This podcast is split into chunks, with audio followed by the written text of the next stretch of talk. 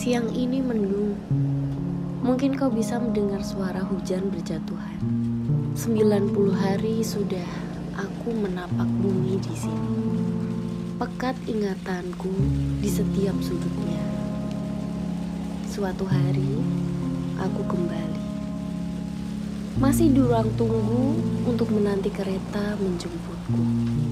Menikmati suasana akhir sebelum angkat kaki darinya. Peluit ditiup, mengejar gagap jantungku. Kereta tiba dengan penuh kesiapan untuk membawaku pergi. Dari sini, kota Senggang, ku menyebutnya. Berat bawaanku kali ini menyempelekan rasa letih, menyoroti nomor kursi untuk ku bersandar sebentar nanti. Sejuk lorongnya menenangkan sejenak suasana hati yang setengah kacau ini. Kuteruskan saja menulis tanpa sedikit pun memperdulikan. Berhektar kebun dan sawah terbentang sepanjang jalan. Setiap kali ku tengok jendela kereta. Tipuku untuk membodohi perasaan yang kacau ini. Enggan pergi, tapi aku tak tahu dengan apa harus berdiri. Entah hanya aku atau kalian juga. Daripada memilih tinggal atau pergi, maka perjalanan adalah pengalihan yang teraman. Aku menyukai perjalanan karena perjalanan berada di tengah-tengah di antara kehadiran dan juga kepergian. Yang membeda hanya keadaannya. Ke mana tujuan kakimu akan berjalan. Kembali kutuliskan dari jendela. Ada atap yang tak ingin ku tengok sedikit pun. Ada pula atap yang seperti menahan titik retinaku. Pergilah asap abu yang tak beridentitas.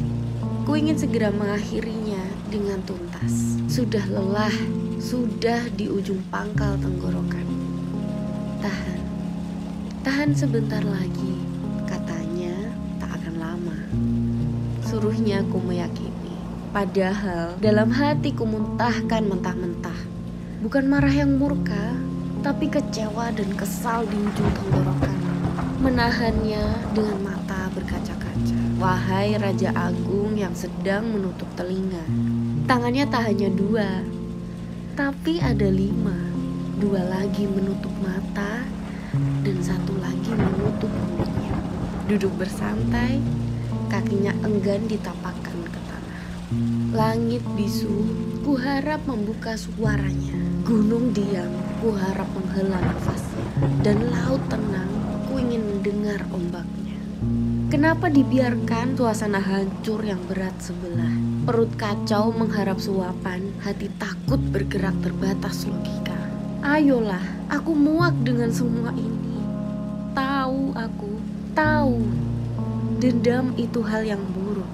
Lalu apa bisa dikata? Apa pula bisa diharap? Apa bisa ditelan? Dan apa yang bisa ditangkap?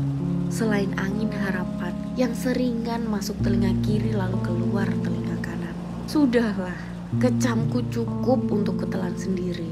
Biar masuk menerobos esofagus dan diurai kemudian hancur di lambung. Sudah muak aku sekarang, tapi aku tak kosong karena aku bersama kereta ini yang membawaku ke stasiun tujuan. Sudah paham kiraku, maka aku lanjutkan, aku tidur siang.